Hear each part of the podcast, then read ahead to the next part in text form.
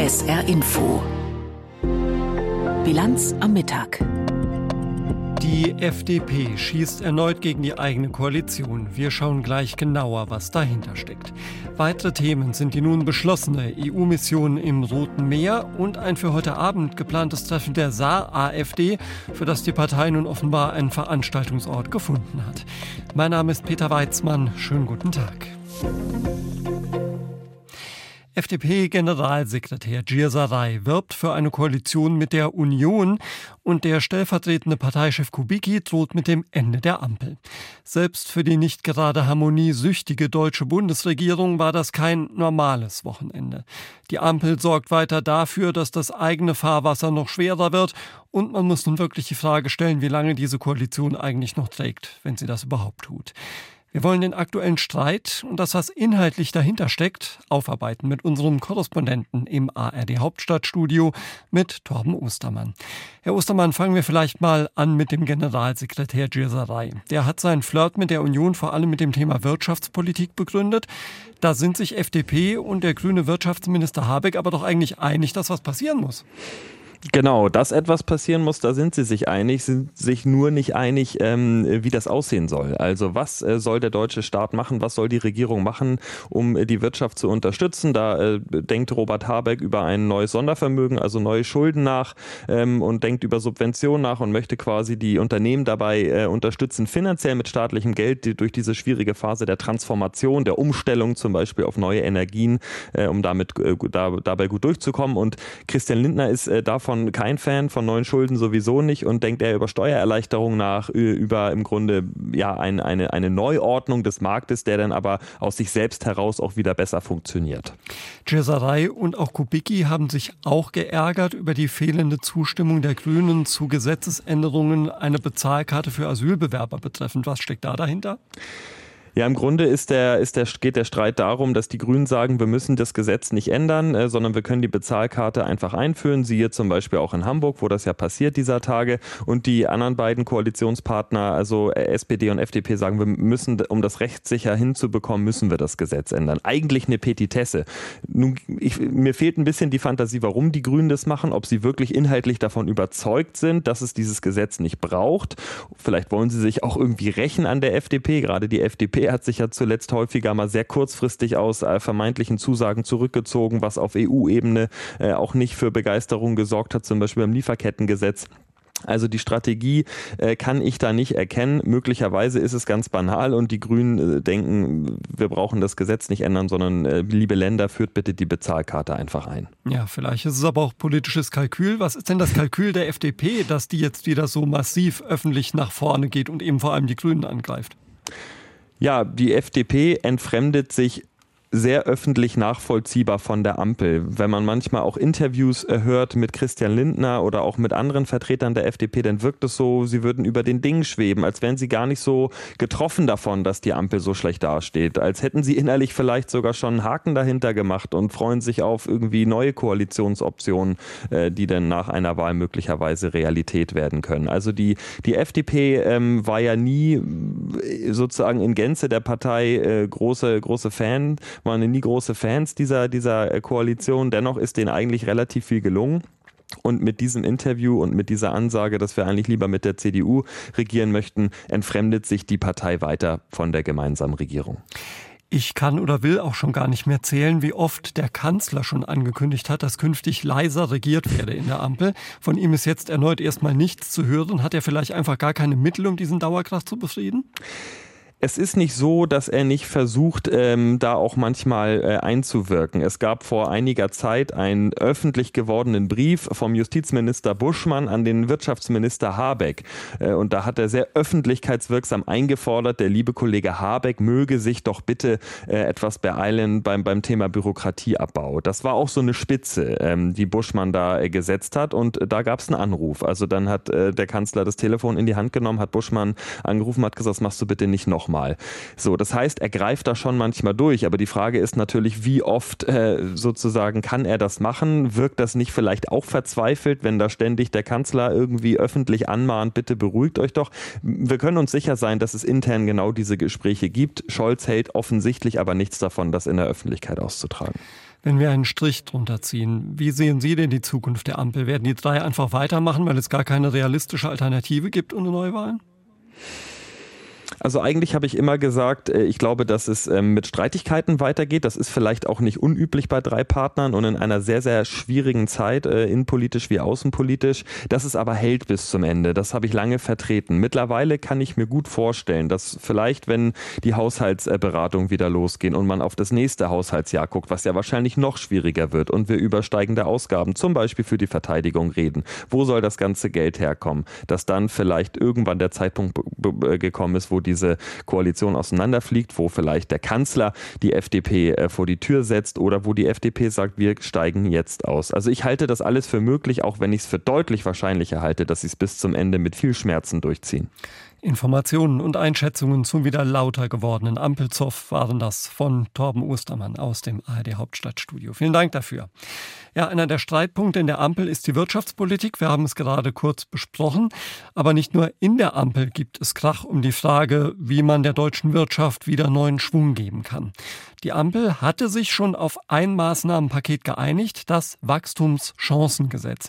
Das wird nun aber im Bundesrat von den Ländern blockiert. Vor allem aber nicht nur von Unionsgeführten. Dietrich Karl Meurer. Der aktuelle Streit über das Wachstumschancengesetz wirkt bizarr. Ausgerechnet die Union, die sich gern wirtschaftsfreundlich gibt, stemmt sich gegen das Vorhaben, das den Unternehmen Entlastungen in Milliardenhöhe bringen soll. Das vom Bundestag bereits beschlossene Gesetz wird von der Länderkammer abgelehnt und steckt deshalb im Vermittlungsausschuss. Doch CDU-Chef Friedrich Merz verwies in der ARD-Sendung Bericht aus Berlin darauf, dass nicht nur unionsgeführte Bundesländer den Ausschuss angerufen haben, sondern auch das SPD-geführte Bundesland Niedersachsen, das SPD-geführte Bundesland Mecklenburg-Vorpommern. Die Ministerpräsidenten, die von der SPD gestellt werden, haben genauso Vorbehalte gegen dieses Wachstumschancengesetz äh, wie wir. Das Gesetz sieht verschiedene Maßnahmen vor. Investitionsprämien, beschleunigte Genehmigungsverfahren und nicht zuletzt steuerliche Entlastungen. So sollen die Unternehmen Gewinne und Verluste bei der Steuer leichter verrechnen können. Die Bundesländer sind skeptisch, auch weil sie einen Großteil der Steuererleichterungen tragen sollen. Zudem verknüpfen die unionsgeführten Länder ihre Zustimmung mit einem ganz anderen Thema. Sie fordern vom Bund, den schrittweisen Abbau von Steuererleichterungen für Agrardiesel wieder zurückzunehmen. Friedrich Merz formuliert es kurz und knackig. Nehmt das zurück und wenn das zurückgenommen wird, dann wird es im Übrigen auch bei den Landwirten wieder friedlicher. Angesichts der angespannten Lage hofft die Wirtschaft auf die Entlastungen, die das Wachstumschancengesetz verspricht. Am Wochenende hatten 18 Mittelstandsverbände einen Brandbrief an die Ministerpräsidenten der Länder geschickt. Darin fordern sie, die Blockade im Bundesrat sofort aufzulösen und auf eine schnellstmögliche Verabschiedung des Gesetzes hinzuwirken. Statt parteitaktischer Spielchen und Streitereien könne die Politik ein erstes Zeichen der Zuversicht setzen für eine beginnende Entlastungs- und Investitionsoffensive. Auch aus der Ampelkoalition erging die Aufforderung an die Union, sie solle doch ihren Widerstand aufgeben. Bundeslandwirtschaftsminister Cem Özdemir von den Grünen appellierte, das Wachstumschancengesetz enthält Entlastungen für die Wirtschaft, Entbürokratisierung, die wir dringend brauchen, Hilfen für die Bauwirtschaft, Forschung, Innovation. Denn vieles von dem, was wir machen müssen, hat mit Forschung zu tun, mit neuen Erkenntnissen, gerne auch technologieoffen. Das jetzt aus parteipolitischer kleiner Münze kaputt machen, würde ich sehr bedauern. Am Mittwoch will sich der Vermittlungsausschuss von Bundestag und Bundesrat treffen, um nach einer Lösung für den Streit über das Gesetz zu suchen. Doch im Vorfeld dämpft CDU-Chef Merz die Erwartungen. Wir haben äh, informell Gespräche geführt. Es hat eine vorläufige Vereinbarung gegeben. Die Bundesregierung hat zugesagt, dazu ein Papier auch vorzulegen. Wir warten auf das, was die Bundesregierung zugesagt hat. Es kommt nichts. Dennoch, so beteuert der CDU-Chef, hoffe er, dass es gelingt, dieses Gesetz zu verabschieden. Denn es seien einige Dinge enthalten, die er für richtig hält. Wieder ein Raketenangriff der jemenitischen Houthi-Miliz. Diesmal hat er ein in Großbritannien registriertes Schiff schwer getroffen. Das Militär habe die Besatzung angewiesen, den unter der Flagge von Belize fahrenden Frachter zu verlassen, teilte die Seehandelsaufsicht der britischen Marine mit. Die Iran-treuen Houthi greifen ja seit November Handelsschiffe vor der jemenitischen Küste an, nach eigenen Angaben, um die Hamas im Kampf gegen Israel zu unterstützen. Um die Seefahrt zu schützen, sind ja bereits westliche Militärschiffe vor Ort, vor allem US-amerikanische amerikanische und britische. Nun wollen auch die EU-Staaten ihren Beitrag leisten. Heute haben die EU-Außenminister den entsprechenden Beschluss gefasst. Katrin Schmidt. Die Außenministerinnen und Minister brauchten nur wenige Minuten, um einen Strich unter die Sache zu machen. Kein Wunder, die EU-Mission im Roten Meer ist ja quasi auch schon angelaufen. Vor knapp zwei Wochen hatte das erste Schiff mit rund 240 Soldatinnen und Soldaten an Bord sich von Wilhelmshaven aus auf den Weg gemacht, so die deutsche Außenministerin Annalena Baerbock in Brüssel. Es ist gut, dass wir auch mit äh, einem deutschen Schiff, äh, der Fregatte Hessen, daran beteiligt äh, sind und diese dann in den nächsten Tagen mit auslaufen wird in der Aspides EU-Mission. Auslaufen von einem griechischen Hafen, wo die Operation unter der Führung von Griechenland nun das finale Go aus Brüssel hat und Ende der Woche aller Voraussicht nach auch das Mandat vom Bundestag bekommen wird. Die Mission soll Handelsschiffe nun im Roten Meer und in benachbarten Gebieten begleiten und Angriffe im Ernstfall abwehren. Dass diese immer wieder eintreten, obwohl auch die USA gemeinsam mit Großbritannien und Frankreich bereits eine Sicherheitsinitiative laufen haben, erfuhren die Außenminister während ihres Treffens. Ein in Großbritannien Großbritannien registriertes Schiff, so die jüngste Nachricht, habe durch einen Houthi-Angriff katastrophale Schäden erlitten. Außenministerin Baerbock. Wir haben gesehen, dass mit Blick auf die Angriffe der Houthis äh, auf die zivile Seefahrt die ganze Weltwirtschaft äh, getroffen wird. Es sind nicht nur europäische äh, Schiffe, die dort äh, im Roten Meer immer wieder von Houthi-Raketen gefährdet äh, werden. Das betrifft insbesondere auch die Golfstaaten, weil ihre Häfen nicht mehr angefahren werden können. Da viele Schiffe die kürzeste Verbindung auf dem Seeweg zwischen Asien und Europa zuletzt gemieden haben und den langen Weg um das Kap der Guten Hoffnung Hoffnung in Südafrika nahmen, hat dies mittlerweile erhebliche Auswirkungen für Unternehmen. Neben einer Normalisierung dieser Handelsrouten geht es der EU aber auch darum, ein Zeichen gegen Terrorangriffe auf internationale Seewege zu setzen. Österreichs Außenminister Alexander Schallenberg. Das ist vielleicht ein Zeichen des 21. Jahrhunderts. Die meisten Konflikte sind nicht regional genauso wie der russische Angriffskrieg globale Auswirkungen hatte. So ist es jetzt auch im Nahen Osten. Plus weil die Houthis glauben, sich da besonders profilieren zu müssen äh, mit eigenen Raketenangriffen auf die zivile Schifffahrt im Roten Meer. Und es ist daher, glaube ich, auch wichtig, dass wir hier Flagge zeigen. So fällt es der Runde aber auch nicht schwer, den Übergang zu den nächsten großen Fragen zu finden und sich sozusagen dem Stargast zu widmen. Der Frau, die den eindrücklichsten Moment während der gesamten Münchner Sicherheitskonferenz geschaffen hat. Beeindruckend und beklemmend. Nicht mal eine Stunde nach der Nachricht über den Tod ihres Mannes hatte Julia Nawalnaja ihre Rede dort gehalten und will heute in Brüssel erneut eine politische Botschaft senden. Den EU-Außenministerinnen und Ministern geht es auch um eine angemessene Reaktion auf den Tod des Kreml-Kritikers Nawalny. Der Außenminister Estlands, Margus Schagner, formuliert es so. Putin is a murderer. I've been asked many times as well now during the last couple of days that what will be our response. Putin ist ein Mörder. Ich wurde in den letzten Tagen sehr oft gefragt, was unsere Antwort sein wird. Und ich sage, die beste Antwort, die klarste Antwort wäre, wenn wir endlich unseren Job machen, noch besser machen. Wir müssen die Ukraine mit militärischen Mitteln verstärkt unterstützen und auf politischem Wege. Konkret etwa mit weiteren Sanktionsmaßnahmen durch ein spezielles Instrument zur Bestrafung von schweren Menschenrechtsverstößen. Das wurde seit Beginn der russischen Vollinvasion der Ukraine schon mehrfach zur Anwendung gebracht, so Baerbock. Auch mit Blick auf die willkürlichen Inhaftierungen, die es bereits äh, gegeben hat. Und äh, im Lichte dieses Sanktionssystems wird auch der Tod von Alexei Nawalny uns natürlich äh, nicht nur weiter beschäftigen, sondern werden wir entsprechend weitere Sanktionsmaßnahmen dann entsprechend auf den Weg bringen. Der EU-Außenbeauftragte Josep Borrell arbeitet derweil an einer weiteren, wie er sagt, Botschaft der Unterstützung an die russische Opposition. Er kündigte an, die europäischen Sanktionen wegen Menschenrechtsverstößen in Nawalny-Menschenrechtssanktionsregime umzubenennen. Öffentliches Trauern um den im Straflager gestorbenen Kreml-Gegner Nawalny ist gefährlich in Russland.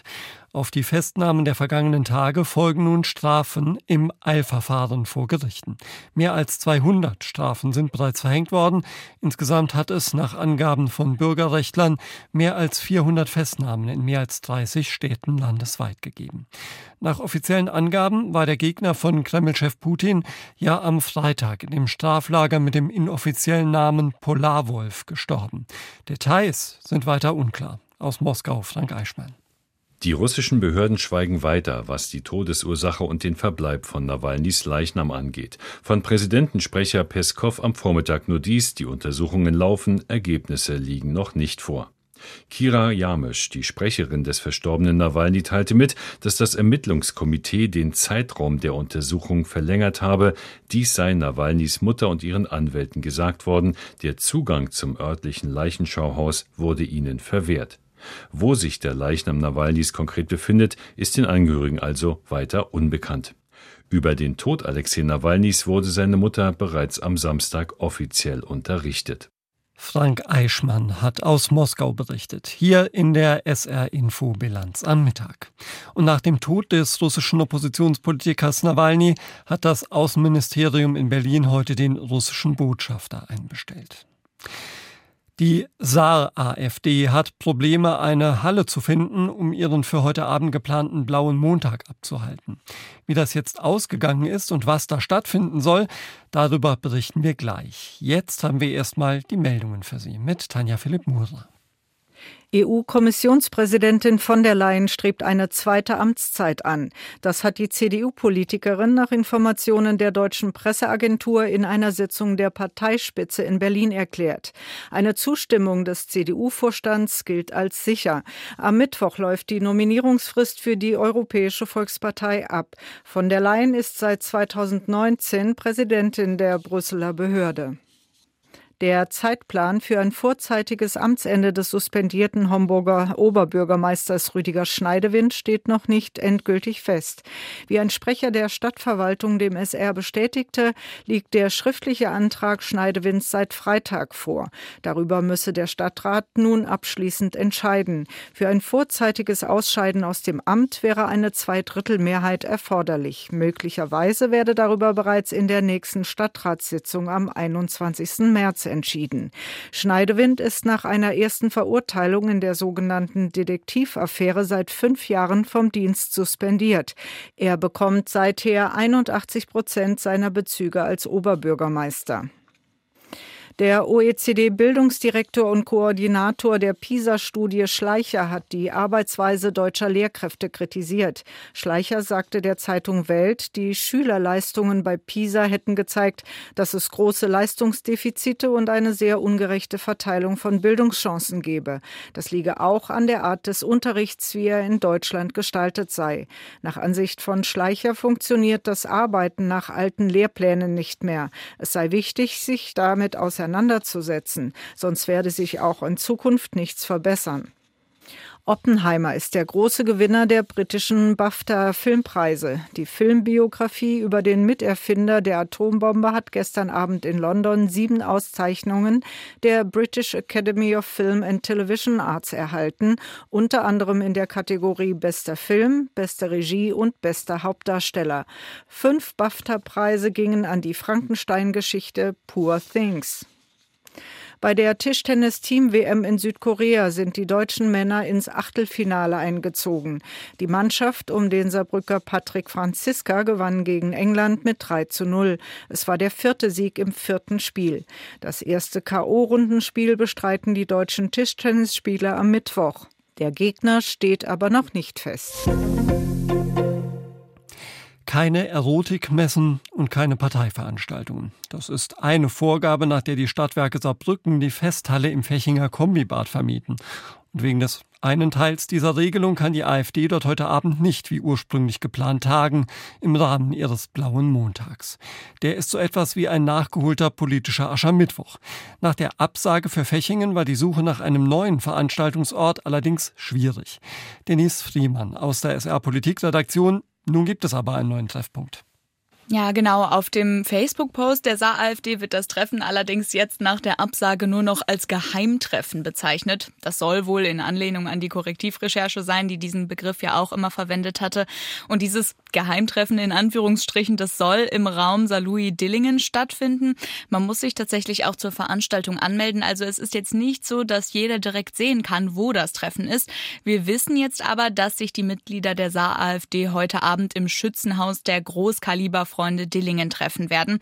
Das wurde jetzt relativ kurzfristig organisiert. Die Halle in Fechingen hatte der AfD ja erst Ende letzter Woche abgesagt und deshalb war lange unklar, ob und wo das Treffen heute stattfinden wird. Kurzfristig stand auch noch eine Halle in Quierschied im Raum. Die hatte der AfD aber wegen eines fehlenden Sicherheitskonzeptes auch abgesagt. Okay, jetzt steht der Ort also offenbar. Wie läuft das denn dann heute Abend dort ab? Was ist geplant?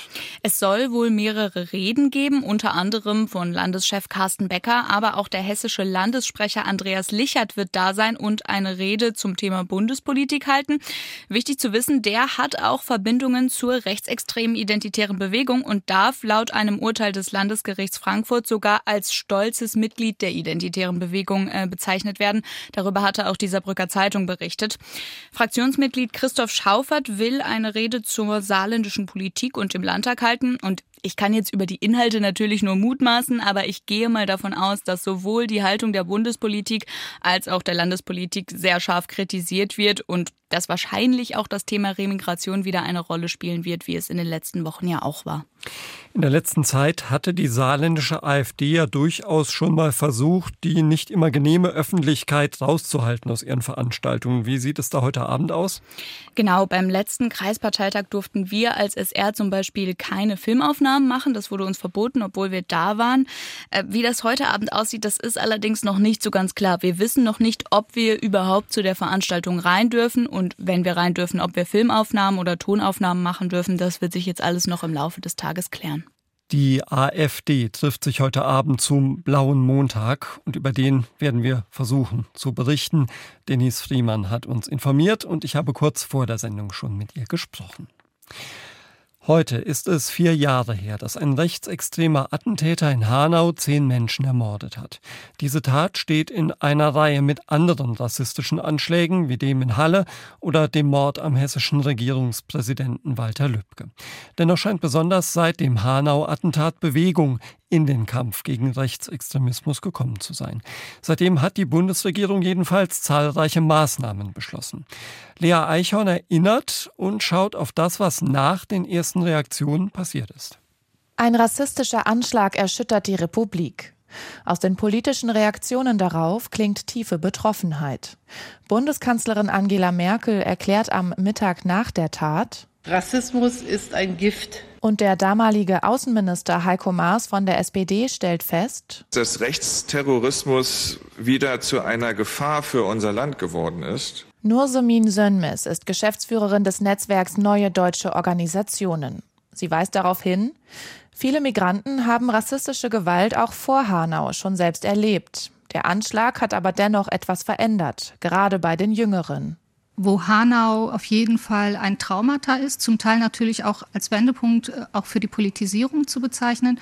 Für mich war mal Wendepunkt Mölln und Solingen gewesen und für die jetzige Generation ist es auf jeden Fall Hanau. Viele deuten Hanau als Wendepunkt. Die deutsche Politik macht den Kampf gegen Rechtsextremismus erstmals zur Chefsache.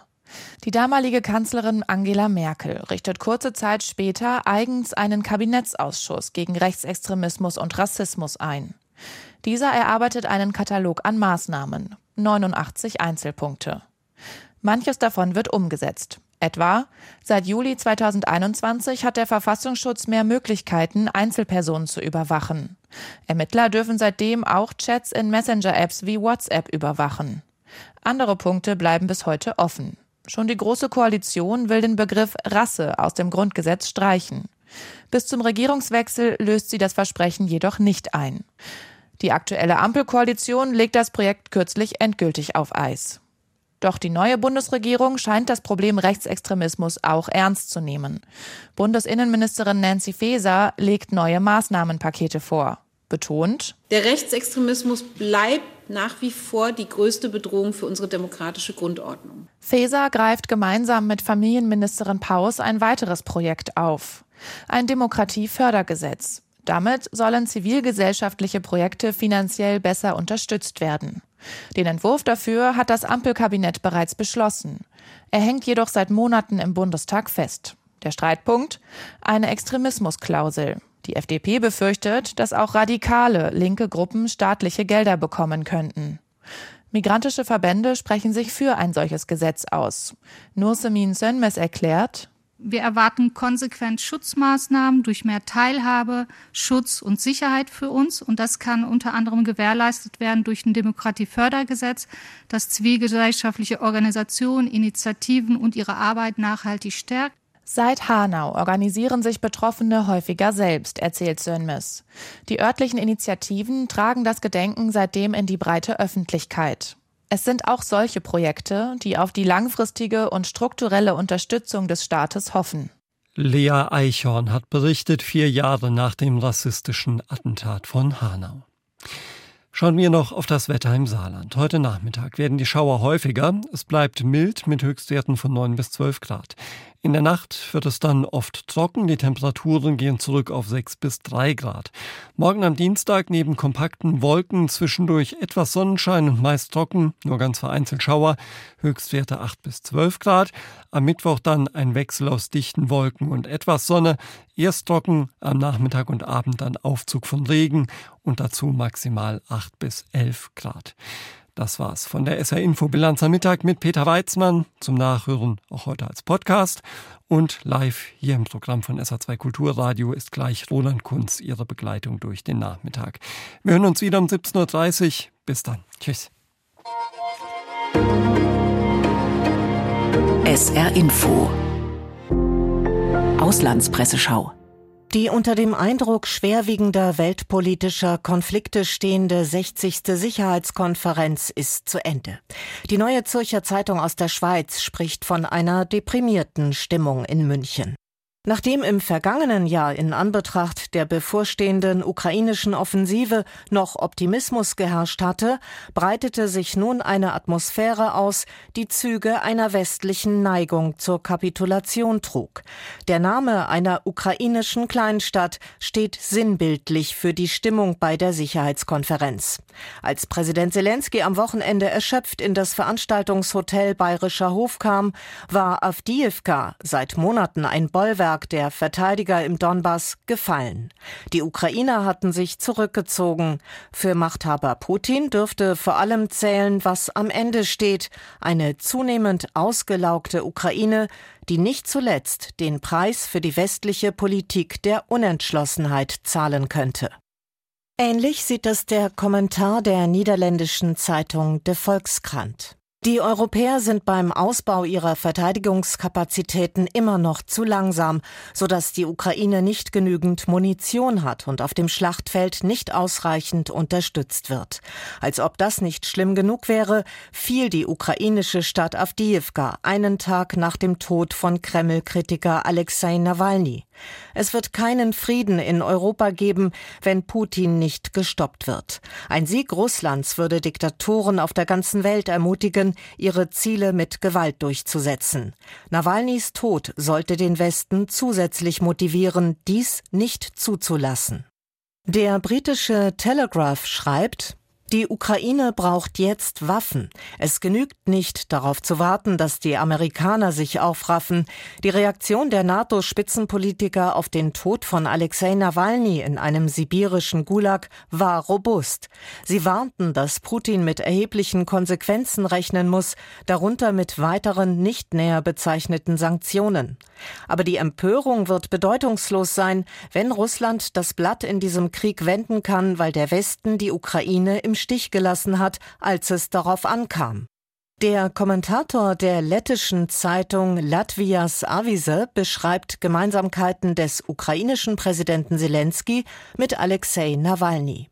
Nawalny ist eindeutig und absolut ein Held, unabhängig davon, was er in der Vergangenheit getan oder nicht getan hat.